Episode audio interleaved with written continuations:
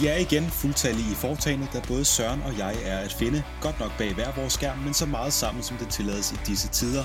Efter en to special er det igen tid til et afsnit, præcis som vi kender det. Nyheder, ugens udvalgte deep dive og citattabel er altså igen på tapetet. De engelske spillere har ikke fået en pause, selvom nogen måske kunne ønske det. Liverpool måtte de indkassere deres første nederlag på Anfield i 3,5 år, da Ashley Barnes sent kunne bringe Burnley på 1-0 på et straffespark.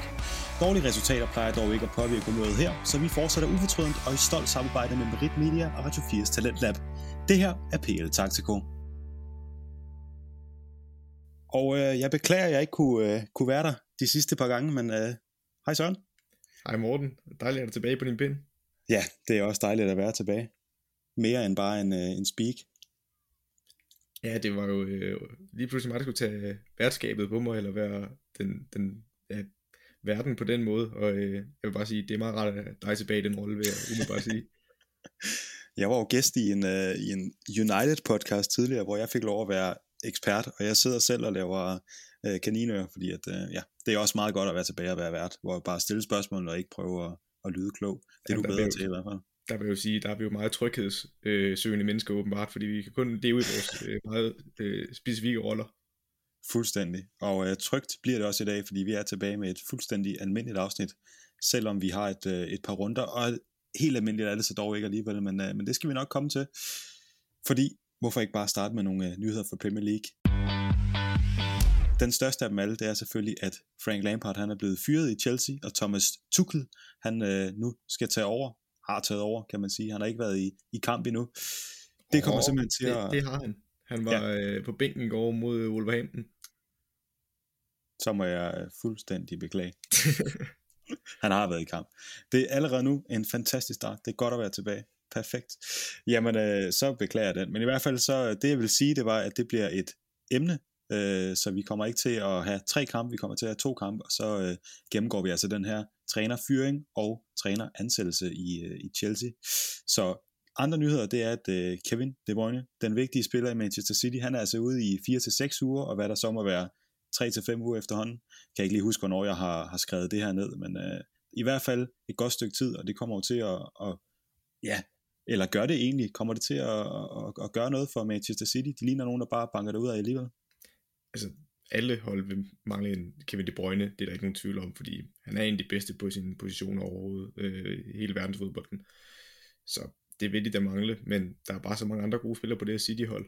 Øh, der er mange andre, der kan fylde det rum op, måske ikke i lige så høj grad, men så er det måske, at de har så mange spillere, der kan opveje det, øh, så det stadigvæk minder nogen om det City-hold, vi kender. Der er stadig en Phil Foden, Bernardo Silva, der kan overtage den rolle, så, øh, og Gündogan, der også er begyndt at vise rigtig god form i den her sæson altså, de er flere, der godt kan overtage den rolle, så jeg er ikke så bekymret på Citys vegne. Og det er ikke bare Liverpool-hjertet, der taler, når du siger, at uh, Kevin De Bruyne, han sagtens kan erstattes, og de har ikke nogen undskyldninger. Ej, jeg vil sige, hvis det var Liverpool-hjertet, så ville jeg jo håbe, de begyndte at krakkelere lidt City, men uh, det frygter jeg desværre ikke kommer til at ske. Jeg tror simpelthen, de, de er i deres groove nu. Og uh, en anden lidt City-nyhed, det er, at øh, efter at Rodri han i en, øh, ja, ikke offside-position, taklede Tyrone Mings, der så førte til Bernardo Silvas mål i øh, kampen mellem Manchester City og Aston Villa, jamen så har det altså givet anledning til, at øh, der skal kigges på de her offside-regler, fordi at den var jo god nok, men, øh, men altså ja, kan det egentlig være rigtigt, at man kan, man kan takle en, selvom man har været i, øh, ja, hvad der ligner øh, 20 20-25 meters offside? Det er altså øh, det er noget, de skal, skal kigge på nu. Men målet, det var jo, øh, det var jo god nok, og øh, bør de øh, egentlig ændre de regler her? Ja, det synes jeg jo. Altså, jeg kan da godt forstå som spiller, hvis der er en, der er i offside-position, der begynder at tilnærme sig bolden, så vil du jo straks sige, at han har indflydelse på spillet. Øh, men som reglerne er lige nu, så er det rigtigt, så var det korrekt, det mål ikke blev underkendt. Men jeg synes også, at det virker også til det, det der er tendensen, det er, at den her regel skal ændres, og igen må jeg bare ryste på hovedet og sige, det er jo, altså, det er jo en situation, man burde øh, kunne forvente vil opstå, Øh, så at man ikke har gjort noget ved det her noget før, det synes jeg også bare er dårligt dommerarbejde øh, for den engelske dommerorganisation. Og så er det jo øh, transfervindue, der, der snart lakker mod enden. Der er sket lidt, der er dog ikke sket meget, men det var også det, vi havde, havde forventet. Øsel, han skulle afsted, og det kom han. Han er taget til Fenerbahce efter flere måneders flirten med den tyrkiske klub. Den anden vej, der er Martin Ødegaard rådet ind på øh, et lån for resten af sæsonen. Ikke med en øh, option to buy, så øh, indtil videre kun et halvt år til nordmanden i, i Arsenal. For det første, Øsel øh, afsted, det var vel på tide? Ja, det er bedst for alle parter. Han løb rundt til en kæmpe løn i Arsenal og blev ikke brugt, og ja, han er altså en dyr her, rende rundt ned ved reserverne, og jeg tror heller ikke, det er godt for holdmoralen på holdet, at han spiller som ham.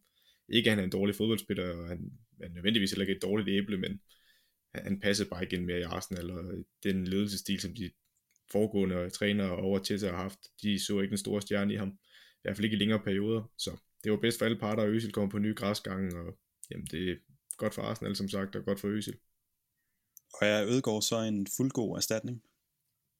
Jeg vil jo sige, at man har set en Emil Smith Rowe, som vi også har snakket om i sidste afsnit, hvor du var med, øh, hvor vi kiggede på det Arsenal-hold mod West Bromwich, hvor han havde en stor kamp, og har virkelig taget et step op i den her sæson. Så det er jo ham og Ødegaard, der kommer til at kæmpe lidt om den 10'er-position, med mindre de vil selvfølgelig spille en 4-3-3 med to offensive 8'er, øh, som der kan komme til at minde meget om 10'er, jamen der kunne de begge to godt være. Øh, men umiddelbart så tror jeg, at det er de to, der kommer til at kæmpe om den plads, og jamen det er jo også rigtigt set, at hvis man kun har Emil Smith Rowe, der kan udfylde den rolle og være den her kreatør, jamen hvis han bliver skadet, så er man bare meget, meget tynd, øh, tynd besat. Så jeg synes, det er en god signing af Arsenal. Det er ikke en dyr signing, og der er en grund til, at der ikke er en købsoption, for jeg tror ikke, at Madrid er interesseret i at sælge Martin Ødegaard, for de ved godt, at der er en stor stjerne i ham. Han havde en rigtig god sæson sidste år, øh, mente ved Real Sociedad, han var i. Så øh, for Arsenals vedkommende, så er det en fin signing til økonomi, som man kan, ja, man kan overskue. Det er ikke en, noget, der kommer til at være et varigt øh, transferkøb, så en fin spiller at få ind, øh, også for at man kan rotere lidt måske, og måske, altså formentlig så skal han også slå en Emil Smith Rowe af, øh, men det må jo tiden jo vise. Nu nævner du selv nogle af de her nøglepointer, som jeg øh, egentlig ville stikke lidt i. Det her med, at Emil Smith Rowe han er begyndt at præstere på så højt et niveau, og det her med, at Ødegaard havde en virkelig flot sæson i Real Sociedad øh, ja, her senest. Han er jo nok ikke kommet for at sidde på bænken, og Emil Smith Rowe, han regner nok heller ikke med, at han skal, han skal derud igen og kun spille FA Cup, og, og ja, så godt nok ikke FA Cup, efter de røg ud, men Europa League. Hvordan kommer det til at, at påvirke ikke bare de her to spillere, men, men hele truppen? Kan det skabe lidt ubalance, at man hiver en ung spiller ind, kun på leje? Nej, det tror jeg ikke. Øh, jeg tror bare, det giver mere sund konkurrence på den plads. Det må Emil Smith Rowe også kunne finde sig i en klub som Arsenal. Altså, han har fået gennembruddet nu, øh, virker det til, og han har jo gjort sig fortjent til det. Men han må også acceptere, at der er andre, der spiller den plads, og det er endda kun en lejeaftale, så det er jo ikke fordi, man ser Ødegaard som en fremtidig Arsenal-spiller. Han skal ind og være med til at øh, skabe dybde på den der kreative position, som Arsenal har haft problemer med i den her sæson. Så jeg tror, det er bedst for klubben. Jeg tror også, det er bedst, bedst for Emil Smith Rose udvikling, fordi det kan godt være, at Martin Ødegaard vil slå ham af, men der er stadig mange kampe tilbage, og de er stadigvæk i Europa League også, og det er et tæt kampprogram, så altså for Arsenals skyld, så tror jeg det er klart bedst, at de har fået to tiger nu, der kan spille i det system, og jamen, hvorfor Emil Smith Rowe, han må altså bare øh, tage arbejdshandskerne på, og så bevise, at han er berettet til den startplads. Og en anden midtbane, der begynder at se, øh, se stærk ud, det er Aston Villas. De har jo i forvejen nogle, øh, nogle rigtig dygtige spillere til at, at varetage de pladser. Nu har de hentet Morgan Sanson fra øh, Marseille. Endnu en, en dygtig midtbanespiller, som, som nok også kommer til, til klubben for at skulle skulle have nogle kamp, selvom de kun har betalt 14 millioner pund for ham, så er det nok en spiller, som ikke regner med at skulle sidde i skyggen af hverken John McGinn eller nogen af de andre på Aston Villa midtbanen. Ja, jeg skal heller ikke kende, jeg har ikke en stor, øh, stor kendskab. Jeg ved godt, hvem han er, øh, Morgan Sanson, men jeg har ikke set mange kampe med ham, så på den måde har jeg ikke et taktisk indblik i, øh, og en generel vurdering af, om han er bedre end det, de har i forvejen. Men det er klart, de ender på 14 millioner pund, og det er også igen for at give lidt mere bredde på den her midtbane, fordi det har været Douglas Lewis, det har været Ross Barkley, det har været John McGinn, der har siddet tungt på de pladser. Så igen, også en mulighed for at rotere den ved skader, fordi Aston Villa har i mange kampe stort set spillet med den samme startelver. Øh, det har været meget tydeligt, at man har foretrukket øh, Dean Smith ud på sidelinjen, så igen, fint for bredden for Aston Villa, fordi de har virket lidt tynde, og så er det klart, at Morgan Sæson, han må gå ind og bevise, at han hører til, men som regel er der også en tilvændingsperiode i Premier League. Ja, det har vi set med, med nogle spillere. En, der til gengæld har fået en, øh, en tilmeldingsperiode, det er Said Ben Rama fra øh, Brentford, som har været på øh, leje i West Ham. Nu har han fået en permanent aftale. Har han også imponeret dig nok til at, at skulle have en permanent aftale i den Premier League-klub, som lige for tiden måske er mest overraskende i uh, storform? Ja, nu vil vi jo snakke om den senere i det her afsnit, og det er også klart, den kamp jeg så med Said Ben Rama, der var han en fornøjelse at se. Jeg forstår sagtens, hvor West Ham de har signet ham permanent, øhm, og jeg kunne også se ham i en større klub på et tidspunkt. Nu skal han lige være en konstant øh, øh, nøglespiller på det West Ham hold, før vi kan begynde at snakke om til andre klubber. Han er trods alt også først lige blevet hentet permanent, men han er rigtig spændende, og vi skal nok dykke mere ind i, hvorfor han er så spændende, men noget af det er hans bevægelighed, og de, de tekniske evner, han har. Han har også et fantastisk spark. Øh, så han er et rigtig godt bindeled op til det forreste for West Ham, og jamen, øh, god signing fra deres side. Helt klart, og øh, ja, rygter er der jo masser af, og for at vi ikke skal øh, overskride tiden alt for meget, du har også en øh, fodboldkamp, du skal se om øh, en time og et kvarter. Et øh, Liverpool-mandskab, der forhåbentlig øh, ja, kan tage lidt revanche på, øh, på den seneste tids lidt, hvad skal vi kalde den? Sådan lidt Elendige præstationer, kan man vel kalde ja, det. Øh, bare lad os kalde en spade. Lad os kalde en spade for en spade. Øh, og ja, de skal spille mod øh, Tottenham her. Vi sidder op til her torsdag aften klokken kvart i 8, så ja, de skal spille her klokken 9. Vi er op til ikke længere end til klokken 9, så øh, vi må hellere se at komme i gang. så bliver der kottet af. Så når vi ikke øh, noget citater. Hvis det er deep dive, så rører den også bare. Ej, det kan vi meget ja, så kører jeg den. Du sender bare billederne. Det er i orden. Men øh, ja, lad os komme til det. Og øh, inden at vi åbner op for nogle af de her kampe, de her to kampe, vi er med, så lad os, øh, lad os snakke om den her trænerfyring og den her træneransættelse i Chelsea. Lampard ud, Tuchel ind. Er det et, øh, havde du, ja, et, set den komme, at Lampard han skulle på porten, og, øh, og, hvad, og hvad synes du egentlig, var, var, var det det rigtige at gøre? Var det for tidligt, eller var det, øh, var det noget, du, øh, du egentlig også havde gjort, hvis du sad i, i, i sædet i, i Chelsea og bestyr, øh, bestemt tingene? Ah, jeg synes, det er en diskussion med rigtig mange lag i. Øhm, ja, vi må jo tage dem en for en. Jeg kan jo starte med at sige, at jeg mente jo i første omgang, at Lampard ikke skulle have Chelsea-jobbet. Og det var mest ud fra, at jeg ikke synes, at han havde præsteret nok som træner. Altså, han havde været et år i Derby, mener jeg. Så jeg synes ikke, at han på den måde var berettiget til at skulle være en, en manager i en Premier League-klub, og slet ikke en klub, der skulle kæmpe mere om mesterskaber, og, og, som minimum top 4. Og derfra, jamen, altså man ansatte jo Lampard i en lidt gratis sæson, sådan som jeg ser det i sidste sæson, hvor det var mange unge spillere, man skulle prøve af, man havde lige solgt den Hazard, øh, og man havde rigtig mange af de der unge spillere, som sagt, der kom tilbage fra lejeaftaler, og man skulle se, jamen, er de klar til at spille i Premier League, hvem skal vi beholde? De går så ud foran top 4 placering sidste år, ganske øh, flot præstation for Frank Lampard, og så i denne sæson har man købt en hav af nye spillere, og det er mere den, som vi også har været inde på i andre afsnit, den måde, man har købt spillere på med en Kai Havertz, øh, som ikke rigtig passer ind den måde, man vil spille på. Øh, man vil ikke bruge ham som 10 i det system der, der havde man Mason Mount, eller spillede man 4-3-3, hvor han ikke rigtig passede som en af de to 8'er. Man vil ikke bruge ham som spydspids, der havde man Jamie Abraham og Olivier Giroud. Øh, så, så det har været meget underligt. Altså, der har været andre gode transfers, det vil jeg heller ikke. Øh, en Ben Chilwell for eksempel, også et godt køb. Jeg tror også, Hakim Ziyech nok skal vise øh, hans niveau. Men, men der var bare rigtig mange nye spillere, der kom ind på én gang, og det er super svært for Frank Lampard, som en forholdsvis uprøvet træner, også skulle stå i den situation, og der blev roteret meget, og Chelsea har ikke fået det resultat, de skulle i år. Men det synes også, det, hvis man nu, nu havde man besluttet for, at det var Frank Lampard, og det var en uprøvet træner, så må man nok give ham længere snor. Det vil jeg jo altid fortale for, øh, fordi så gravstod så heller ikke til, vil jeg jo mene. Omvendt så ved vi jo med Abramovic og det her Chelsea-ejerskab, jamen, de har bare ikke lang snor til træner, og jamen, så blev det Thomas Tuchel, der blev øh, den nye træner.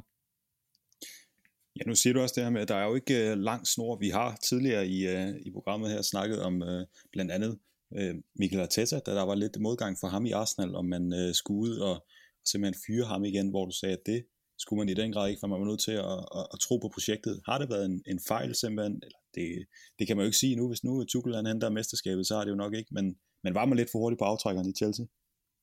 Igen, hvis man har sagt A, så må man også sige B, og det er det, jeg føler, at Chelsea ikke gør i den her situation.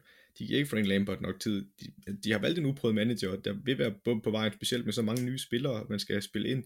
Øh, altså hvis man tror, man kunne hente så mange nye spillere, og jeg ved godt, der blev brugt store summer af penge, men mange af dem er altså unge spillere, og skal tilvende sig Premier League for, de fleste af dem ikke er vant til at spille, så er det altså også meget for langt, at man forventer et mesterskab i år, eller en klar top 4. Øh, det, det kræver tid og tilvænding, at de skal finde ind i Frank Lampards spillestil. Øh, så når man valgte Frank Lampard, som jeg ikke synes var den rigtige beslutning i sin tid, men hvis man valgte ham, så blev man også nødt til at give ham længere snor, fordi jeg synes ikke, han har fået nok tid til at vise det. Øh, det er min umiddelbare vurdering. Nej, og Frank Lampard, han fik vel egentlig også, som du siger, overrasket en gratis sæson senest, øh, så burde man ikke egentlig uh, tro på, at han kunne gøre det igen. Man rammer vel altid nogle, øh, noget modgang, og så må man jo håbe på, at ens boss også har ens ryg i, uh, i den, og så kan man komme ud på den anden side og skabe gode resultater igen. Vi har også haft en, en Ole Gunnar Solskjaer, der har været lidt i modvind i, i United, og nu der må man sige, det går jo egentlig meget godt. Ja, og jeg vil så også, det er så også min egen lille tese, at det, det her United-hold, de bliver ikke mester i år. Det er stadigvæk min vurdering. Der er stadig nogle andre hold, jeg mener, der er et højere topniveau. Igen, jeg har været meget kritisk over for Ole Gunnar Solskjaer, og det har måske også været for tidligt. Øhm, fordi Poster jo lige nu og ligger med i toppen. men altså, man skal ikke give træner længere tid også. Hvis, selv hvis man vælger en uprøvet som Frank Lampard eller Ole Gunnar Solskjaer, øh, det, det bliver man simpelthen nødt til, fordi ellers, så, ellers kan man blive ved med at finde en træner, og hvis de gør det samme med Tuchel også, selvom man har en lidt anden baggrund, og har lidt større, eller ikke et, lidt større, et meget større CV, end Frank Lampard havde, jamen igen, han skal også have tid, øh, ellers så bliver det umuligt at lave en spillestil og et projekt, som der er holdbart. Ja, United de kommer i hvert fald til at, at indkassere et nederlag her i weekenden, så meget tør jeg godt at love. men, øh, men ham med Thomas Tuchel her, hvad er det for en træner, de får i Chelsea nu? Jamen, øh, altså, jeg vil ikke sidde her og lade som om, at jeg har fulgt med øh, specielt meget i Bundesligaen, eller i øh, den franske liga, men jeg har fulgt lidt med i Tuchels karriere, og jamen, først og fremmest så er han jo en øh, fodbold, øh, Øh, fodboldmanisk, altså han går op i fodbold med hud og sjæl, og det er stort set det, hans liv går med, også, også i hans fritid. Øh, han er meget han er meget, meget fanatisk. Øh, han er utrolig dygtig taktisk og, og spillestilsmæssigt. Altså, han har en, en taktisk forståelse og kan også skifte formation til de kampe, men han gør det op med, altså han gør det ikke bare blindt. Øh, jeg er med på, det kan også blive for meget at skifte formation, men han har en god forståelse for, hvad der er brug for i bestemte situationer i kampe, og kan mærke pulsen på kampen, og hvilke spillermateriale han har med at gøre. Øh, så, så på den måde, der er han jo det stik modsat Frank Lampard. Han har et træner-CV på forhånd fra både Mainz, Dortmund og Paris. Så øh, han har et helt andet CV, og han er en helt anden type. Altså, der er ikke nogen, der kan, det vil jeg i hvert fald ikke mene, at man kan ikke sætte spørgsmålstegn ved Tuchels faglighed. Øh, hvorimod Lampard ikke har den samme erfaring med at skulle være manager. Øh, igen, Frank Lampard har været en fantastisk fodboldspiller, men der er kæmpe forskel på selv at spille på et højt niveau, og så skulle være træner på et højt niveau. Øh, så Tuchel på den måde, der er han det stik modsatte Lampard. Det man så kan skyde Tuchel lidt i skoen, som har været lidt hans udfordring, det er, han er ikke den bedste til at kommunikere. Altså ikke, at han er øh, på nogen måde uintelligent, tværtimod, han er super klog, men han har bare et lidt af anstrengt forhold tit til journalisterne, og specielt til ledelsen i de klubber, han er i, øh, specielt øh, i Dortmund. Jamen altså, den måde, han forlod Dortmund på, han var ikke lige frem på bedste talefod med sportsdirektøren og ledelsen generelt i klubben. Øh, så det er måske der, at øh, der kan opstå konflikter, fordi igen, jeg tror ikke, der er nogen tvivl om, at Tuchel, han, han nok skal få tilpasset den her spillestil, hvis han får tid, og skal nok få Chelsea til at spille godt. Det er mere sådan, måske nogle kommunikationsting, han kan få problemer med, og noget ledelsesmæssigt, som jeg godt kan sætte nogle spørgsmålstegn ved. Men på den anden side, så er der et forholdsvis ung Chelsea-hold, øh, og hvis, altså, de køber jo nok ind på hans faglighed, så skal det nok også komme til at fungere. Det er jo måske mere en trup, hvor der var nogle, hvis der var flere ældre spillere, jeg godt kunne se nogle udfordringer ved, at han vil hen og lave så meget om på dem øh, der vil godt kunne opstå nogle problemer, fordi han er utrolig stedig, øh, men det er kærligt men fra min side i hvert fald. Og et godt match til Abramovic, kan jeg næsten forstå på det hele. Han bliver jo øh, senest fyret i Paris Saint-Germain, efter at øh, de var i Champions League-finalen, og har så gået, gået ledet siden. Har det måske også haft noget at, at sige i forhold til, at Chelsea de måske har tænkt, ja, vi har en dygtig træner, der står her og egentlig kan, kan overtage. Og så øh, at de har tænkt, nu er det så tid til at lade Frank Lampard gå sin egen vej. Ja, altså, det er da klart, det er attraktivt, en træner, der står uden job, men omvendt kan du også på, pege på en Massimo Allegri, der står uden job, øh, der også har et enormt stort CV, så altså på den måde er der andre muligheder at spille også. Jeg tror, det er netop hans store faglighed, der har appelleret til Chelsea, fordi øh, Frank Lampard har bare ikke den samme ballast trænermæssigt, og der er Thomas Tuchel helt over en anden boldgade, øh, og er det her fodboldgeni lidt, øh, der, der er så øh, detaljeorienteret, det kan gøre helt ondt nogle gange, øh, øh, men som træner er det super fedt at se en mand som ham få jobbet her, øh, sådan rent fagligt, der altså nu har jeg set nogle af hans træningspas, det er også nogle spændende øvelser, han laver, og øh, der er klart en mening bag det, det er ikke bare tilfældigheder, øh, det er det ikke for træner på det niveau generelt, det ved jeg godt, men, men jeg synes bare, der var nogle af de øvelser, han lavede, kunne jeg rigtig godt lide i hvert fald, øh, kunne godt se, øh, hvad det var, han prøvede på, også, øh, også selv på det her niveau, at spillerne godt kan lide, at, at jamen, det er meget detaljeorienteret, kan godt være, at han, han går i meget små sko nogle gange, men det er altså, fordi han mener, det er så vigtigt for holdet. øh, så ja, men jeg kan godt forstå, hvorfor Chelsea valgte ham, men det er igen et spørgsmål om øh, transferpolitikken i klubben, og, øh, og i forhold til, hvor lang snor han får, det er mere der, jeg kunne stille nogle spørgsmålstegn, og så igen i forhold til nogle ledelsesmæssige ting. Men igen, fodboldfagligt, jamen, han er en øh, ekstremt dygtig træner. Og så får du også nævnt det her med, at Frank Lampard har svært ved at få Kai Havertz og Timo Werner til at præstere på deres allerbedste. Du siger godt nok, at Thomas Tuchel han har lidt øh, problemer med kommunikationen, men en tysk træner til to store tyske talenter, det kan vel kun gå en vej, og det er rigtig godt. Ja, men altså nu igen, kommunikation nu, det er jo mere i forhold til sådan, altså generelle ledelsesmæssige ting. Jeg tror ikke, han er, spillerne er ikke i tvivl om, hvad det er, han forlanger af dem. Øh, det er ikke det, jeg, øh, i forhold til hans kommunikation, han mangler. Han kan sagtens fortælle dem, hvordan de skal spille og sådan noget. Det, det er jeg ikke bekymret for. Det er måske mere i forhold til, øh, hvis der er spillere, der er utilfredse øh, med spilletid, eller nogen i ledelsen, som hvis de ikke lige giver efter hans transferønsker, eller de på andre måder kommer på kant. Det er mere det, jeg kunne se et problem for dig. Han bare så stedig og fokuseret på, hvad det er lige præcis, han skal bruge til sit hold. Øhm, så det er mere på den måde. Altså, nu kunne vi også se den første kamp øh, mod Wolverhampton. Jamen der er altså Mason Mount, der har været en af de bedste i, i sæsonen for Chelsea, han starter ude. Det gør Reece James også, Timo Werner, Pulisic, øh, Kyrtsemat, de starter alle sammen ude. Og jeg ved godt, der kun kan være 11 spillere på banen, og lige meget, hvem han har startet med, jamen så havde der været nogen, der sagt, hvorfor starter han ude? Men det er interessant at se en Kai Havertz få lov til at starte frem for Mason Mount, specielt i den måde, de spillede på, øh, hvor de spillede jamen, de spillede med tre mand nede bagved, det var også interessant, fordi jeg øh, stod så lidt over at sig, at Spilicueta startede frem for Reece James.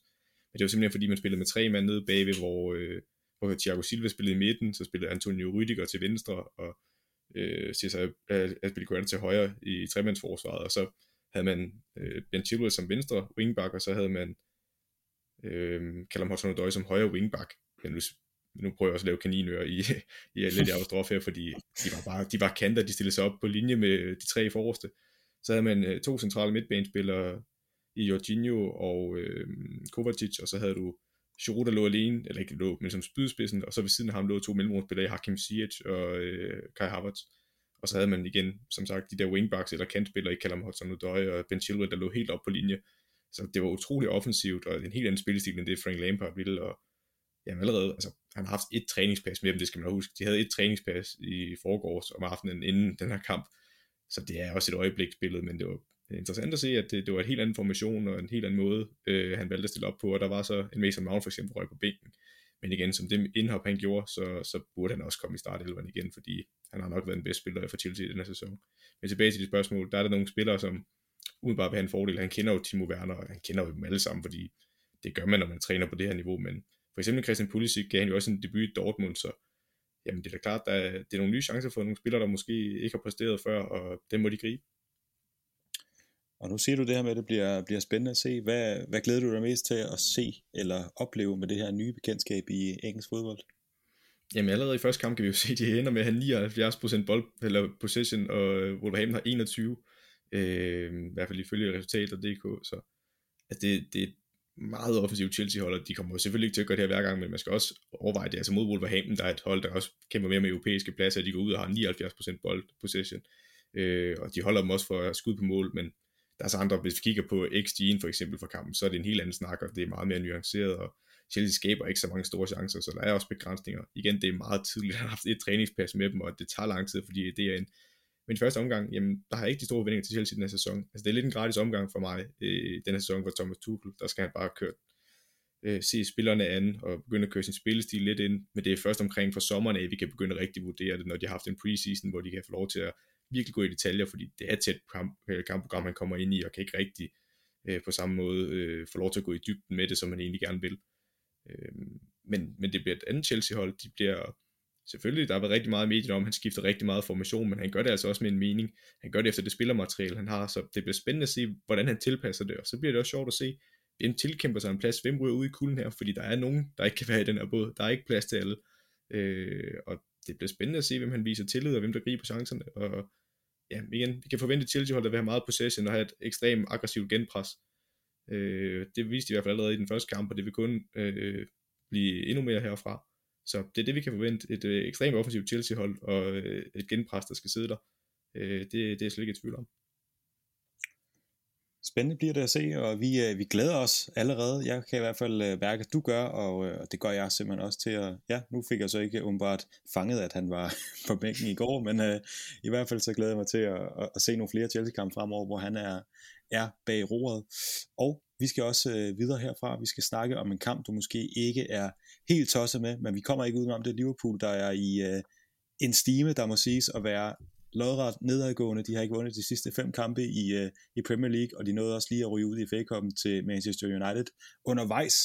Men den kamp, vi skal snakke om, det er selvfølgelig den kamp, de spiller senest i Premier League mod Burnley, som er ja, forhåbentlig for, øh, for Liverpool-fans kulminationen på, øh, på den her nedadgående stime, i og med, at de taber for første gang i 3,5 år på, på Anfield, øh, efter et straffespark til Ashley Barnes, og øh, en kamp, som Liverpool jo egentlig, ja, de øh, topper over alle, hvad man kan sige, at de parametre, som man, man bør gøre for at øh, vinde en fodboldkamp, men øh, vinder den, det gør de altså ikke, og de ender med at, at tabe 1-0 til Burnley, og hvis du først og fremmest skal, skal smide fankasketten, så, øh, så hvis du kan give et objektivt syn på, hvad det var for en fodboldkamp, du overvejede, overvåget, overvejede, overværet. Hvis du starter med at, at rette mit danske, så vil det være perfekt.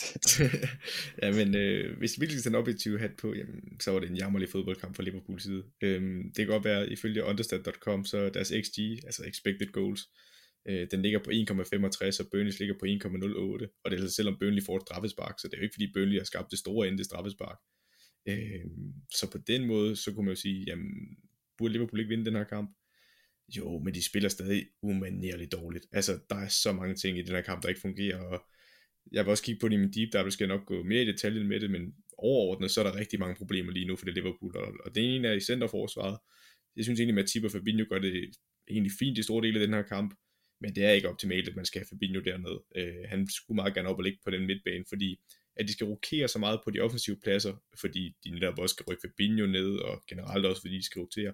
Det virker til, at det giver store problemer, fordi når jeg sidder og ser dem spille lige nu, jamen det jeg tidligere har rust øh, Jürgen Klopps Liverpool hold for, det er, at de har de her indøde løbemønstre, der bare sidder der, øh, og de prøver at lave nogle af de her løbemønstre, men, men de fungerer slet ikke i samme grad, fordi timing ikke er der i løbende, og det stammer blandt andet af, at de ikke, øh, at, at der er mange, øh, det er jo de samme spillere, mange af dem, det er jo kun Thiago, der egentlig skal spilles ind i den her formation, men fordi der bliver roteret så meget, at det ikke er for eksempel, det ikke er Trent og Salah, der er der fast over i sin tid, og der er også, de har også haft perioder, hvor de ikke har præsteret, det er helt med på, men når du roterer så meget, som de gør lige nu, så er der bare nogle, øh, nogle interaktioner og øh, indbyrdes forståelse, der forsvinder lidt, øh, og, og så er der også bare nogle spillere, der ikke har selvtillid, øh, så udover, jamen timing i løbemønstrene er der ikke, Øh, der, er noget, der er noget indbyrdes forståelse, der også er ved at forsvinde lidt øh, i timing i løbene. Og så er der altså også nogle spillere, der slet ikke leverer. Øh, specielt de tre forreste, og også dem, der spiller forreste i den her. Altså normalt Mané, Salah, Firmino, men også i den her kamp, man rykker Chamberlain op over Oishi, og Shaqiri, der også ligger som en 8, men en meget offensiv 8, og egentlig ligger sig op som 10'er i perioder. Jamen altså, de præsterer slet ikke, og det er tydeligt, de mangler selvtillid, især at de tre normalt starter. De udnytter ikke de rum, som de egentlig skal, og de tør ikke gå på de dueller, som der opstår.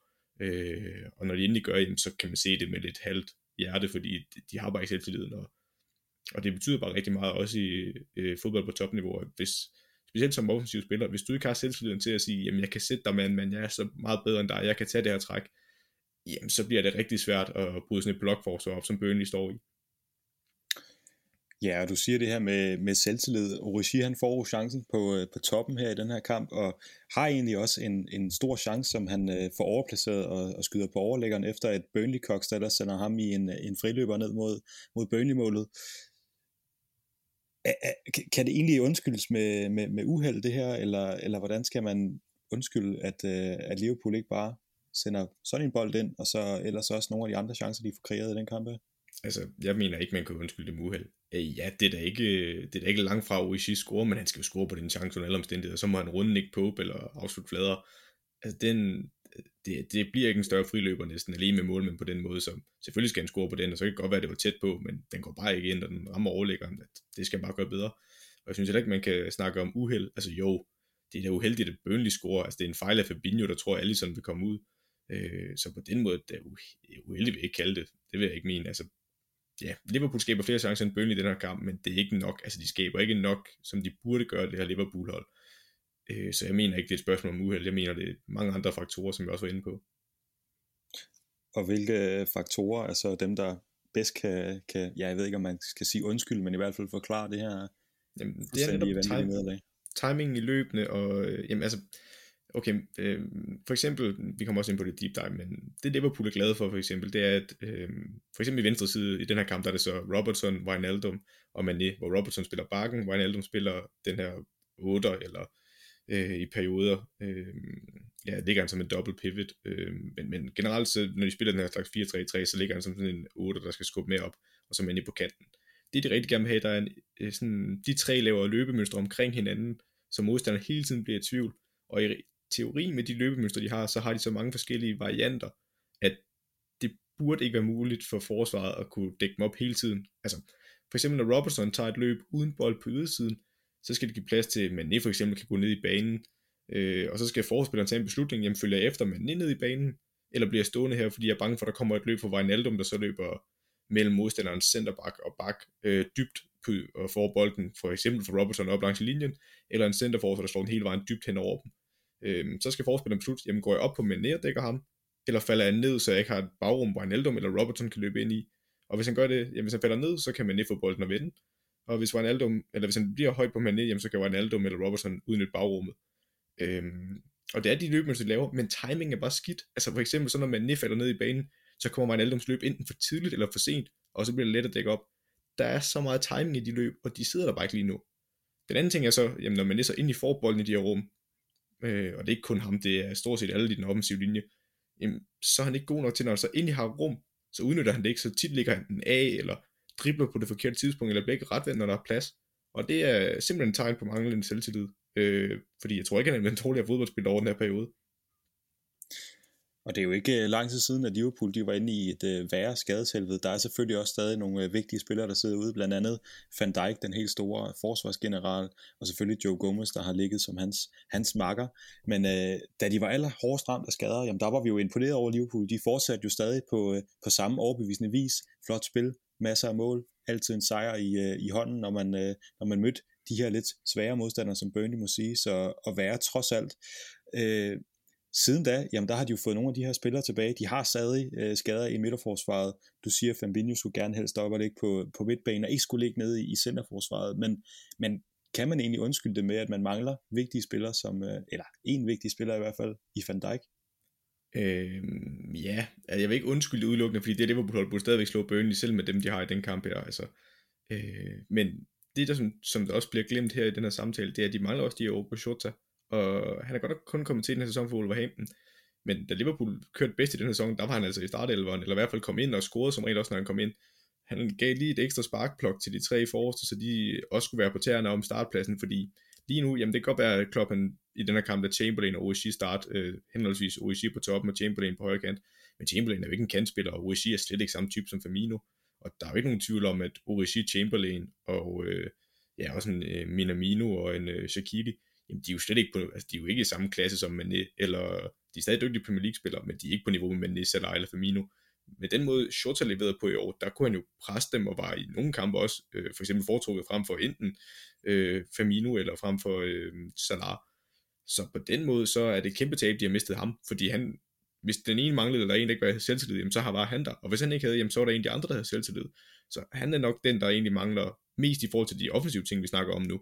Så er der nogle defensive ting, som for eksempel i FA Cup kampen mod United, hvor de mangler, øh, hvor Rhys Williams og Fabinho spiller nede, hvor Rhys Williams laver en håbløs clearing, hvor han sparker hul i luften og giver en friløb, og Fabinho laver et klodset frispark på feltkanten. Der kunne du godt se, at der manglede noget nede i centerforsvaret, og det er både Gomes, øh, Gomes manglede, og Matip gjorde også, fordi man blev nødt til at spare ham, fordi han lige kom tilbage fra skade, og man kan simpelthen ikke tåle at miste ham. Og så har du Van Dijk, der også mangler, så at man mangler to, og store perioder også tre centerforsvar, og du har solgt den fjerde, Dejan Lovren, og du samtidig mangler en, din, altså en offensiv spiller, der har været enormt vigtig i den første halvdel af sæsonen, det synes jeg godt kan forklare en masse ting, men det gør det stadigvæk ikke øh, godt nok fra Liverpools side. Og hvis du så skal tage, tage Liverpool-kasketten på og, øh, og snakke om det her som fra et fan-perspektiv, nu er det jo ofte mig, der er i, øh, i, i stolen, som, som i terapistolen, skal vi vel kalde det, som vi plejer, så, så plejer jeg jo godt at kunne se, at jamen, Arsenal, de har sgu været dårlige, når de har været inde i dårlige perioder. De har spillet dårligt, de har ikke kommet frem til de chancer, de skulle, og de har muligvis også stået rigtig skidt i, i forsvaret. Nok også fået nogle dumme røde kort ind imellem. Der har ligesom været en, øh, en årsag til det her. Er det ikke lidt frustrerende som Liverpool-fan at føle, at man er det bedste hold, men så alligevel tabe 1-0 hister her? Jamen det er ikke...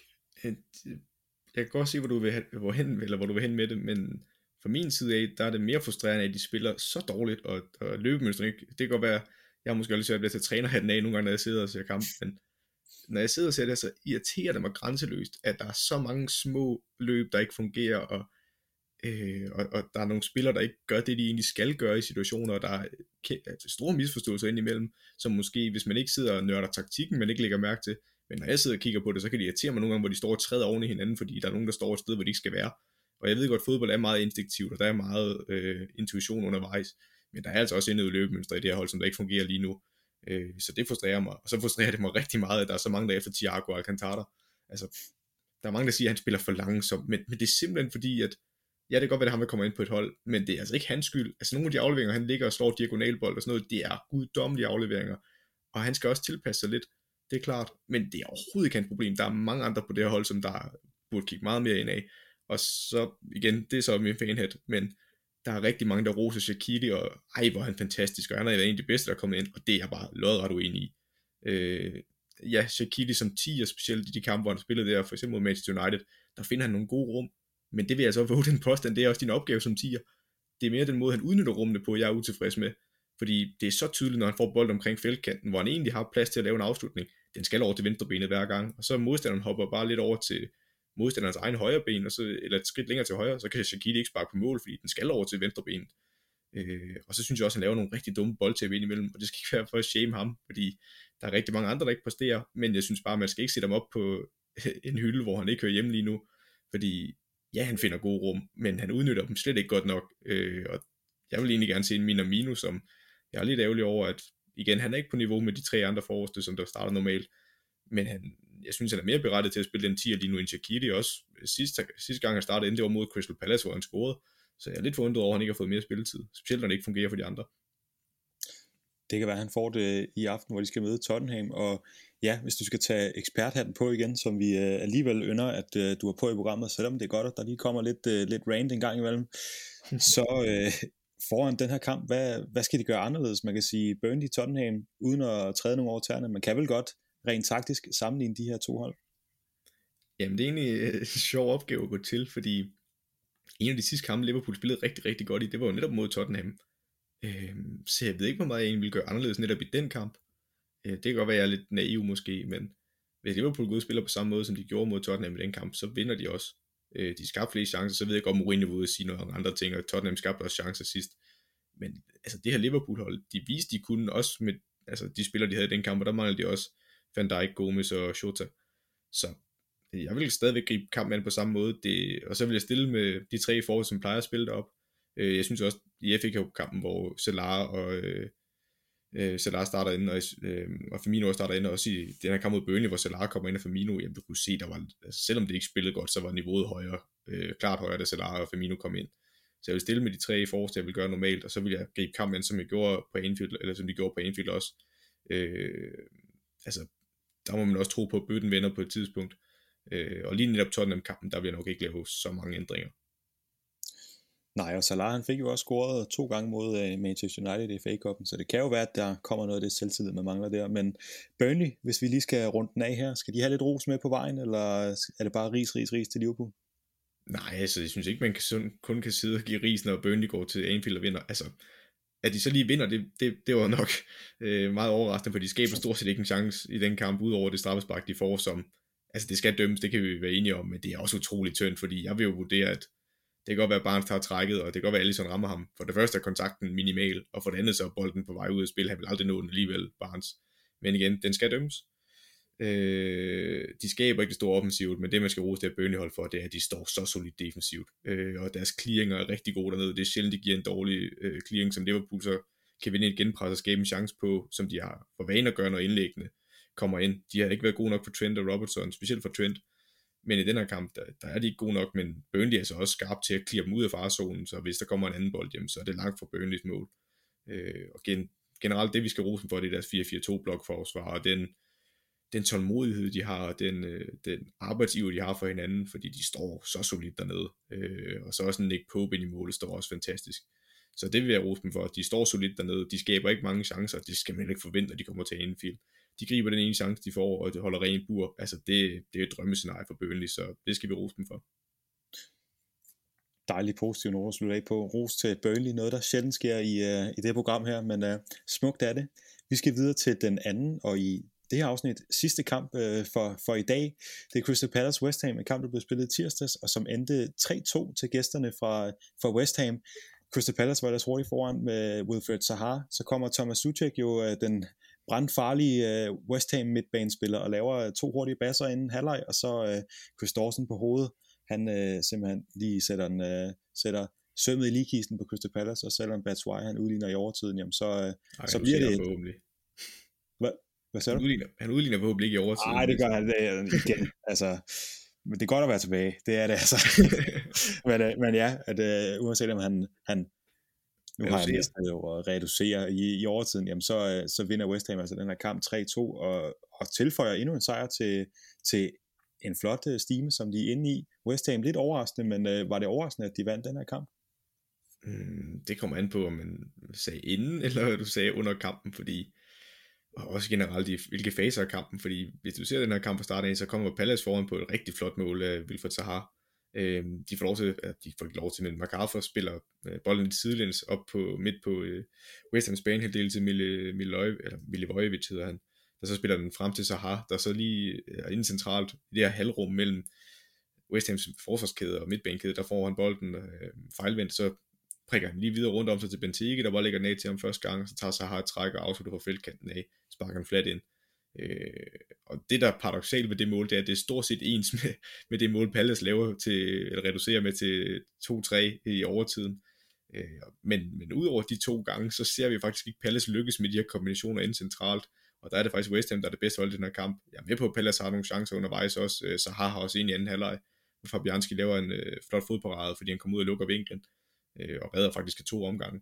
Men generelt så var West Ham det bedste hold, øh, men det var ikke fordi, de var langt bedre end Crystal Palace, men jeg synes, det er en fortjent sejr til West Ham, og de, de viser bare, at det vi har snakket om det her West Ham hold i mange år, øh, det er, at de har en masse talent på holdet, men de præsterer langt under det niveau. Øh, jeg vil ikke sige, at de er top 4 hold med det materiale, de har. De ligger jo lige nu på fjerdepladsen, selvom jeg er med på, at der er nogle hold, der mangler at spille deres kamp.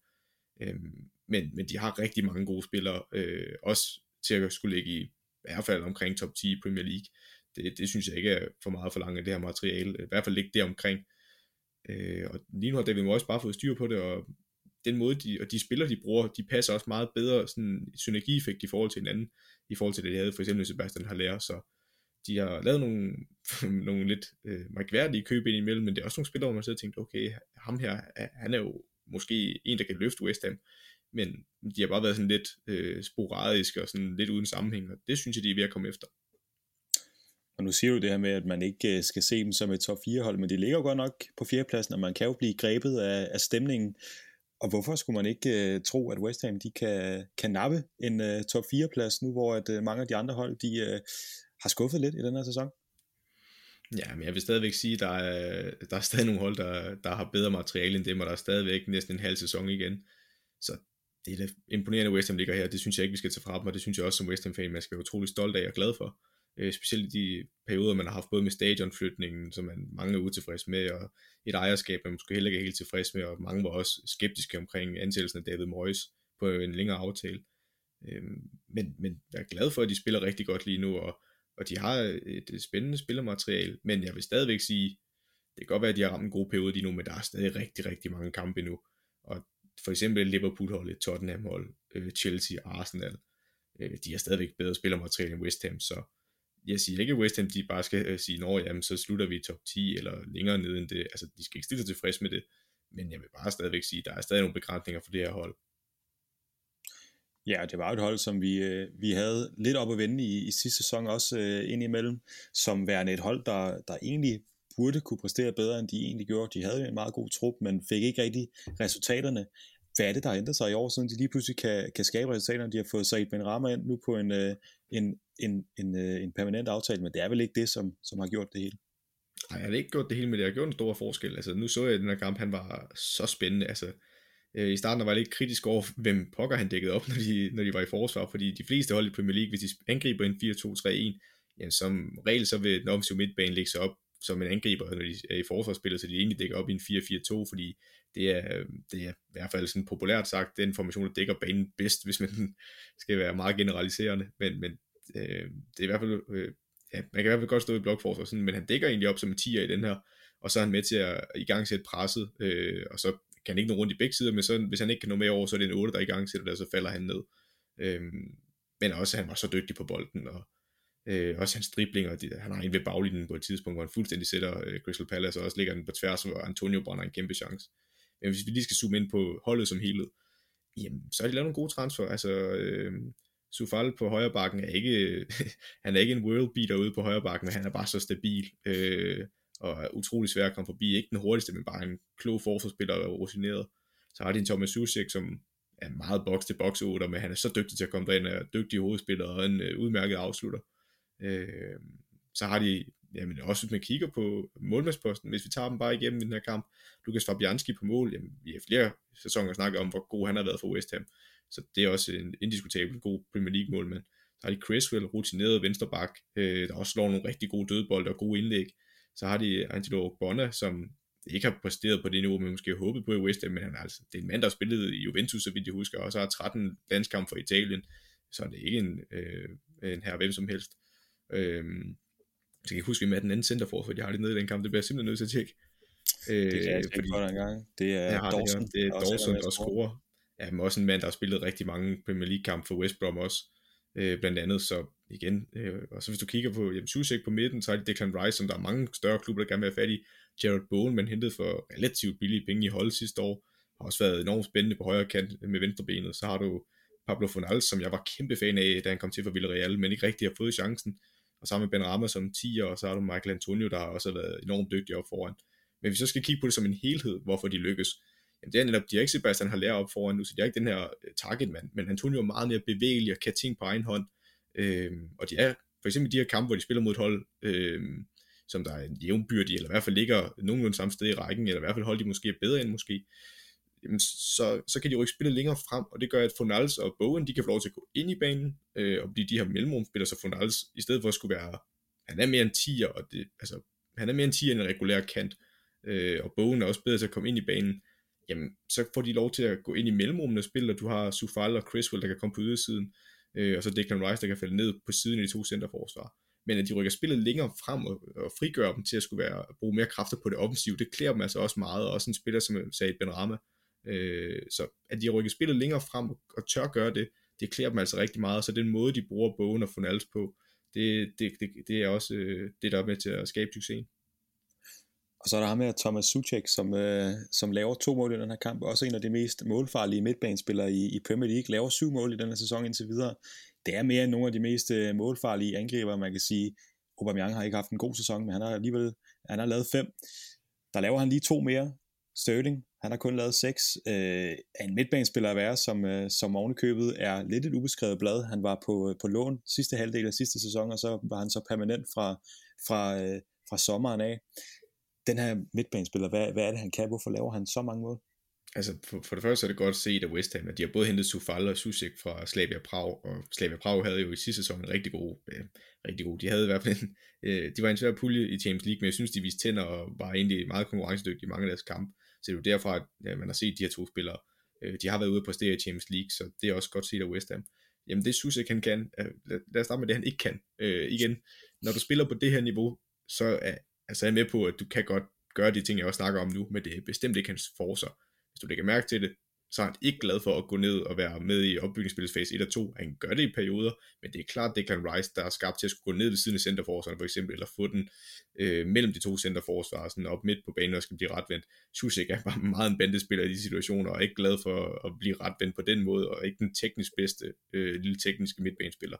Men det han til gengæld har, det er, at han har en forståelse for øh, timingen i sin løb, sene løb ind i feltet, og på dødbold, der er han også skarp i hovedspillet, og så er han også en dygtig afslutter øh, når han er inde i boksen, øh, ret rolig og ikke går i panik, når chancen opstår.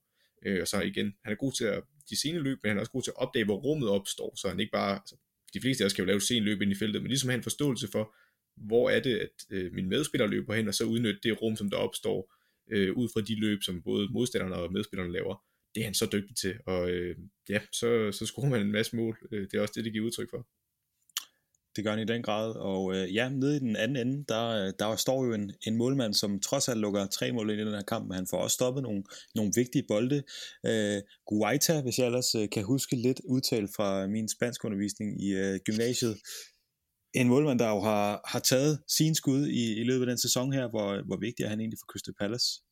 Jamen, han er vigtig. Han er også en dygtig målmand, og er også tidligere blevet rygtet til City, så kan vi så snakke om, hvor reelle de rygter var. Men der har været snak om det som en reservekeeper.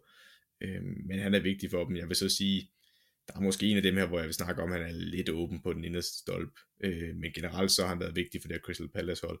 Øh, men der er også andre, vi bliver nødt til at kigge på på det her Crystal Palace hold, fordi det er altså ikke målmænd, der rykker til og fra i den her kamp. Øh, Wilfred så har scoret et flot mål, men jeg synes også, at han, man kan godt forstå, at han er frustreret over, at han ikke er kommet væk fra Crystal Palace. Det er kun menneskeligt, at, at han reagerer. Men nogle af de, altså, nogle af de sådan, måde, han slår op i banen på og jammer sig til dommeren, og jeg er med på, at der bliver gået hårdt til ham, og der er også nogle gange, man skal dømme til et ekstra frispark. Men den opgivende attitude, han har til sidst, og hele tiden ud med armene, og ikke øh, aktiv i genpresset, det er ikke noget, jeg siger om ham generelt, fordi det kan sagtens være. Men den attitude, han viser til sidst i den her kamp, det, det var meget ugideligt, og det, er som træner, der, der er det ikke noget, jeg kan lide at se på. Øhm, men ja, hvis du skal kigge på det her Crystal Palace hold, øh, så er der en øh, Esse og spiller venstre kant i den her kamp. Jamen altså, han er spændende. Han er rigtig, rigtig spændende, så øh, ham ser jeg et, et rigtig stort lys i, og måske ikke en spiller på Wilfred Sahars niveau, men det er også hans første sæson i Premier League, så jamen, ham øh, som Palace-fan, der skal man være glad for, at man har fået ham, og forhåbentlig kan de holde fast i ham i noget tid. Ja, og Palace, selvom et øh, nederlag til West Ham, det i, i andre sæsoner vil lyde som, som værende lidt en skuffelse, så, så er det vel egentlig fair nok, at man ender med at, at alligevel nappe en, en, en, en smalt, et smalt nederlag i, med, en, med en sen Batshuayi-scoring. Det her Crystal Palace hold, det er vel egentlig ikke så, øh, så, så, så dårligt, som de, de seneste resultater har set ud. De har godt nok også mødt nogle, nogle svære modstandere. Ej, men det her Crystal Palace hold, det er jo Roy Hodgsons Crystal Palace, som man næsten kan, ja, de er både tilregnelige og utilregnelige, og de er utilregnelige i den forstand, at, at de kan levere en stime, hvor de bare ser, hold da op nu, Palace op i top 4, og det gør de næsten hver gang i starten af sæsonen. Så ligger de deroppe i top 4, og tænker, nå, for pokker, de har da virkelig strammet sig an i år. Og så har de en periode, som de er inde i nu, hvor de næsten ikke kan vinde nogen kampe, der er næsten ikke noget, der går deres vej. Øh, så, og så ender de som regel omkring et sted mellem 10. pladsen og øh, 14. Pladsen, og aldrig rigtig nedrykningsfare.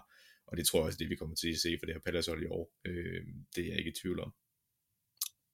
Og for at lukke den af, så West Ham, deres næste kamp i Premier League, det bliver mod Liverpool. Slukker det stimen der? Åh, oh, det synes jeg er svært at sige. Øh, West Ham har i hvert fald øh, evnerne til at gå ind på Liverpool, og i deres første kamp, som de mødtes i den sæson, så vidt jeg husker, der gjorde West Ham det også utrolig svært for Liverpool. Øh, så øh, jeg vil ikke stå og sige, at deres steam bare bliver ødelagt, fordi jeg synes heller ikke, Liverpool har vist det, som de bør vise. Øh, hvis Liverpool præsterer på det niveau, de har gjort på det seneste, jamen, så har West Ham gode chancer for at skabe et resultat. Omvendt, hvis Liverpool præsterer til de niveau, vi ved, de kan, og som de også har gjort, selvom de har mange skader, så bør de også slå West Ham. Og så håber du lægger mærke til, hvad jeg gjorde, fordi det bliver en dejlig glidende overgang til det, vi skal til nu. Der er nemlig uh, ugens deep dive. Og jeg kan forstå på dig, at det handler om Liverpool. Det gør det nemlig. Øh, og det er ikke med glæde, men øh, som objektiv ekspert på det her program, så bliver jeg simpelthen nødt til at slå ned på noget, hvor jeg sidder og bliver frustreret over øh, nogle mangler i Liverpools offensive spil. Og igen, hvis man vil se den her deep dive, jeg sidder og tegner på inden programmet, og sidder og snakker om ud fra de billeder, jeg har tegnet på og analyseret på, så kan man gå ind på vores Facebook-side eller på vores Instagram-side, der øh, plejer vi at slå det op. Øh, og igen, hvis man ikke lige har mulighed for det, jamen, så kan man også bare sagtens lytte med, jeg kan sagtens øh, beskrive det alligevel. Øh, vi starter med de to formationer, øh, startopstillingerne for holdene. Øh, Liverpool stiller op i en 4-3-3. Jeg vil så alligevel sige, at Shaqiri han ligger som en højere 8, men jeg har i min tegning også skrevet ham som offensiv midt, fordi han ligger så godt nok højt op i perioder. Øh, med de har Allison på mål, så har de Trent Alexander-Arnold på højre bak, Joel Matip som højre centerstopper, Fabinho som venstre centerstopper, og Andy Robertson som venstre bak. Så er Thiago Alcantara som øh, enten, hvordan man ser det, i den her formation vil jeg så sige, i en 4-3-3, der ligger han som øh, sekseren, så har du Shaqiri, der ligger som højre 8 eller offensiv midt, hvor Aldum ligger som venstre 8, Origi helt på top, Chamberlain på højre kant, og Sadio Mane som venstre kant. Så har vi Burnley, som, som sikkert som hammen i kirken stiller op i en 4-4-2. Nick Pope på mål, øh, Matthew Loden på højre bak, James Tarkowski som højre centerstopper, Ben Mee som venstre centerstopper, Charlie Taylor venstre bak, Robbie Brady højre kant, Ashley Westwood som øh, højre central midt, Josh Brownhill som venstre central midt, Dwight McNeil som venstre kant, øh, og Chris Wood, Chris Wood som øh, højre angriber, og Ashley Barnes som venstre angriber. Godt. Jeg har taget tre situationer med, for at beskrive lidt, hvad det er, Liverpool kæmper med, og vi har været lidt inde på det, men det er blandt andet med de her løbemønstre og timing i løbet, der ikke sidder der. I den her situation, der har Liverpool bolden midt op på øh, Burnleys banehalvdel, og det er Joel Matip, der bærer bolden op lidt i højre side. I den her situation, der står øh, Alex Oxlade-Chamberlain som højre kant, i det mellemrum mellem modstanderens, øh, eller mellem Burnleys øh, venstre centerstopper og venstre bak det er det rum, han gerne skal stå i. Så har vi Trent, der står ud som højre kant. Det, der så bliver et problem her, det er, at det vi rigtig gerne vil se for Shaqiri, som der ligger som en højre 8, det er, at han laver et løb på ydersiden af venstre bak, eller et løb på indersiden af centerstop, venstre centerstopper og venstre bak, og så løber ud i frimærket. Altså det rum, der er ude bag ved venstre bakken. Øh, det bagrum skal han løbe ud i. I stedet for, så vil han rigtig gerne have den i fødderne, så han løber egentlig op i det rum, hvor Chamberlain skal søge ned i. Øh, så det vil sige, at de kommer til at stå oven i hinanden, og så kan Matip ikke spille dem. Og Matip er drevet lidt frem i banen igen, så de står oven i hinanden, og det gør dem utroligt let at dække op, når Burnleys øh, forsvarskæde og midtbanekæde så kollapser, så de lukker mellemrummet og halvrummet til at spille i. Øh, der er sådan Divock Origi, som jeg synes egentlig falder rigtig godt ned i den her situation, og forlader de to centerstopper og går ned i banen som lidt en falsk nier og burde få bolden for Matip. Men det spiller Matip ikke, og han kan ikke spille øh, hverken Chamberlain eller Shaqiri, som egentlig burde spille, eller ikke burde spille, men det burde være spilmuligt. Han kunne enten spille den op i fødderne på Chamberlain, eller Shaqiri, der løber dybt.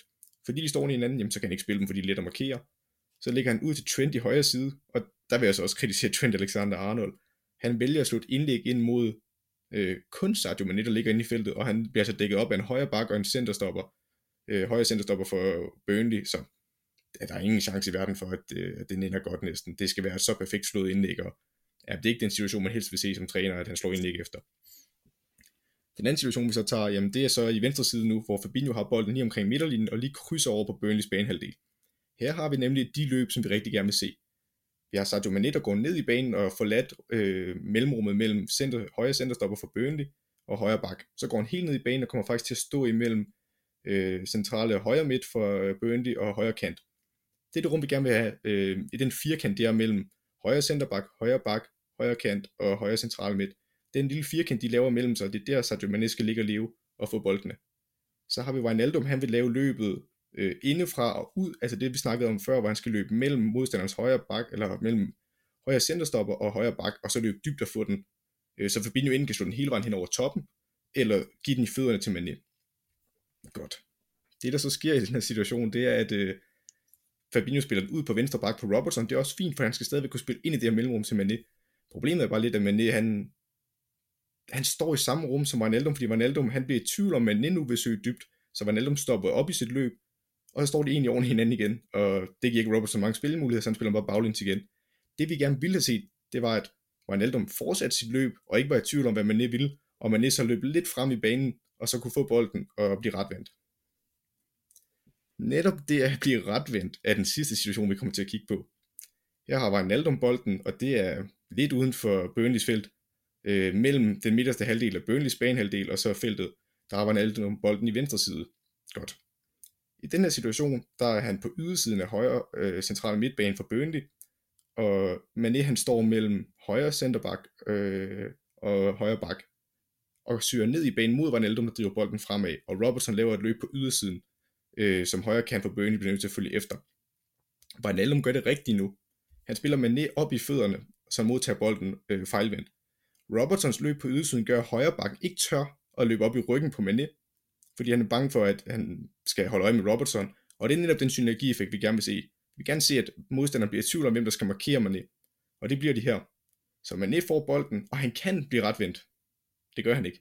Han vender ikke, og i stedet for at prøve at lave en 1-2 med Wijnaldum, rundt om den øh, centrale midtbane, der egentlig er spillet forbi, og det er en kæmpe fejl. I stedet for så burde han have selvtilliden til at orientere sig over skulderen, inden han får bolden, blive retvendt og gå mod mål, eller spille Robertson øh, en stikning. Øh, I stedet for, så bliver det en dårlig aflevering tilbage i banen, som Wijnaldum ikke kan nå at løbe op, før at han er helt fejlvendt igen, og ikke i en farlig situation. Og på den måde, der udnytter Liverpool ikke de rum. Så selv når de laver de rigtige løb, så er det netop noget selvtillid, og nogle vendinger, der ikke sidder der, og ja, det, det, det er ikke det Liverpool-hold, vi kender, og det er ærgerligt at se, både som øh, neutral tilskuer, men specielt som fan. Jeg håber for dig om øh, knap en, øh, en halv time, og de spiller lige så godt, som, øh, som du er til at forklare en deep dive det er et kæmpe kompliment jo. Altså endnu en gang, dejligt at tilbage ved pinden. Det er godt for ens uh, selvtillid.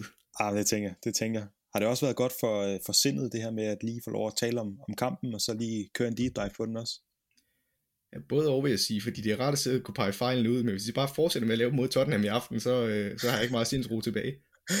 Nej, det håber vi. Vi håber, de kan, de kan tage sig sammen, og ja, lidt selvtillid. Det kan være, at i hvert fald en spiller har det. Vi, uh, vi krydser fingre rent objektivt, så er det jo altid bedst, når de bedste hold, de præsterer på, på bedst vis, og med en subjektiv hat, jamen så håber jeg bare, at de, øh, banker Tottenham ud af banen. så øh, hvis ikke at du er blevet opmuntret lidt af at øh, tale ud om det her, jamen, så kan det være, at øh, ugens citat kan, kan opmuntre dig. Vi skal i hvert fald til citattabellen nu. Og jeg havde svært ved at, at bestemme mig.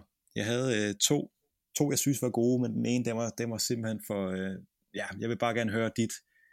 Jeg vil gerne høre din reaktion, når, når du hører den. Du har nok måske hørt den. Men i hvert fald så er det øh, Pep Guardiola. Ham og hans øh, City-mandskab har jo mødt West Bromwich, og øh, ja, de vandt godt nok 5-0, men inden kampen, der var Pep Guardiola ude at sige, at Sam Allardyce is a genius. Big Sam. Øhm, jeg har godt hørt det citat faktisk, jeg så det godt i medierne. Øhm, åh, det, den er jo, den er jo hårfin, fordi han har jo lavet nogle enormt imponerende resultater. Han rykker jo bare ikke ned generelt næsten med, som træner. Jeg ved ikke, hvor mange hold han har reddet ud af nedrykning, men det er ved at være en pæn liste. Øh, men at kalde ham et geni, det synes jeg også er et ord, der bliver brugt meget. Nu snakkede jeg lidt om det med Thomas Tuchel, og der er rigtig mange trænere, der bliver kaldt taktiske genier. Vi har Bielsa, vi har Klopp, der kan blive kaldt det, vi har Guardiola specielt. Og der vil jeg altså bare ikke sætte Sam Allardyce op. Han er specialist i at få hold til at overleve. Så på den måde er han jo et geni, men generelt vil jeg ikke udtale ham som et geni i fodbold, fordi ja, man stå med blokforsvar og stå så lavt i kampe, og så er jeg med på, at han får det bedste ud af noget materiale, som måske ikke er berettet til at være i Premier League. Men nu er det jo heller ikke rykket så fri af nedrykning endnu, og ja, jeg vil sige fodboldgeni, han er stadig en ekstremt dygtig træner, ellers er man ikke i Premier League i så mange år, det vil jeg heller ikke forklare. Men et fodboldgeni, synes jeg nu er lige et stort kompliment for Guardiola, det synes jeg lige skal tones lidt ned. Og hvad hvis han, øh, hvis han lykkes med at få West Bromwich til at blive op i, i den her sæson? Vil, vil du så give ham til nej, navnet geni? Ja, nej, han er en overlevelsesspecialist, og det er ved Gud også en enormt imponerende ting at være i fodboldverdenen. Altså igen, jeg vil ikke forklare hans trænerevner som sådan, men jeg vil ikke kalde ham et fodboldgeni, for det mener jeg bestemt ikke, han er. Så jeg går ud fra, at vi skal, vi skal under midten på den her. Ja, det skal vi. Øhm, jeg ved ikke, det er jo ikke, fordi det er vanvittigt citat. Altså igen, Sam Allardyce er en dygtig træner øh, så vi er lidt under midten. Den første, der kommer, det er jo Jamie Carragher, der siger, at Pogba's the most overrated player I've ever seen. Ah, igen, jeg har ikke den der... Øh... Skavs. Ja, sorry. men, men, men det er godt, du prøver hver gang, og det er ja. lidt anderledes hver gang også. Det synes jeg er fedt. øhm, men, men nej, jeg synes ikke, jeg synes ikke, det er mere tosset end det. Altså, han er ikke den mere... Ja, jeg synes, den er, den er tættere på midten end den jamen øh, så er det der, vi lander, og så øh, sætter jeg en markør her, fordi at, øh, det kan jeg jo simpelthen ikke huske lige om lidt, når jeg skal plotte det ind. Må jeg lige komme med en reklame, inden vi slutter af i dag forresten? Meget gerne. Øh, igen, jeg ved godt, øh, vi normalt ikke kommer med reklamer, og det er ikke noget, der er sponsoreret. Jeg vil bare lige sige, hvis man mangler noget i sit liv, sådan mangler lidt underholdning, så kan man jo følge Morten Palm Andersen på Twitter, fordi øh, han kommer med nogle guldkorn ind imellem, og jeg opsnappede det den anden dag, øh, det er jo et filosofisk geni, vi har med at gøre, og øh, altså, han er jo vores tids svar på Sokrates med de ting, jeg nogle gange slår op, og Morgen, jeg ved ikke, om du selv vil have lov til at fortælle sådan, det guldkorn, du kom med, fordi det synes jeg godt, man kan slutte af med lidt, sådan lidt lommefilosofi. Jo, men så, så vil jeg jo spørge, hvilket et af dem? Altså, der er jo øh, så mange. Ja, det er rigtigt. Det, det, er jo lidt sådan, det er jo sådan lidt en guldkorn, der bare kommer. øh, jeg tænker specielt på den, hvor jeg, øh, hvor jeg fik sammenlignet lidt med, din øh, filosofiske dybde var på størrelse med Marianergraven. Jamen det er, jo, øh, det er jo simpelthen fordi, at jeg har været på, øh, på visit hos, øh, hos mine kære forældre her i, øh, i weekenden, og der får min mor på et tidspunkt sagt, at der, der, der larmer ude foran hendes, øh, hendes, øh, hendes bolig. Og, og hun siger, at det er, noget, det er noget byggeri, og det er nogle materialer, der står, og når det så blæser, jamen, så, så larmer det simpelthen sådan. Og jeg kan ikke høre det. Så, så jeg øh, så siger jeg jo, det, det kan jeg ikke høre. Så, og så beder hun mig om at være stille, fordi så kan jeg jo høre, at det larmer. Og der får jeg simpelthen tweetet på min, øh, min egen private Twitter, at hvis noget, hvis man skal være stille for at høre noget, der larmer, så larmer det ikke. Og øh, jamen, den faldt jo i god jord hos dig i hvert fald. Ja, der vil jeg sige, der, det er sådan en, øh, du er sådan lidt i den græsk filosofiske udgave her, og jeg vil bare, jeg vil bare sige, at øh, jeg fik jo ikke forklaringen med, jeg fik jo bare det flotte, flotte citat, og øh, Jamen det, det er jo høj klasse. Altså, det kan være, at vi skal have sådan en lille filosofisk hjørne hver uge til dig. Det kan godt være, at jeg bare skal have øh, en citattabel bare med mine helt egne citater. Det, ja. det er ikke utænkeligt. Men det er dejligt at spille af med ros, og, øh, og jeg vil simpelthen sige, det er, det er dejligt at være tilbage til trods for lidt, øh, lidt opstartsvanskeligheder, lidt, lidt vanskeligheder med det danske sprog, der også kan, kan drille lidt, så, så er det dejligt at være her igen. Ja, det bliver en fornøjelse at dig tilbage, tilbage ved styrpinden. Det, det er så betryggende. Og selvom vi ikke er hverken tilbage i øh, det studie, vi aldrig har været i, eller noget som helst, så skal vi altså også huske at takke Merit Media. Vi skal også huske at uh, takke Radio 4's Talentab, og så skal jeg huske at, at takke dig, simpelthen. Selv tak, Morten. Og så skal vi takke dem, der gider at lytte med. Og så er det jo godt nok uh, sent torsdag aften, så må ikke jeg kan få lov at ønske en god weekend.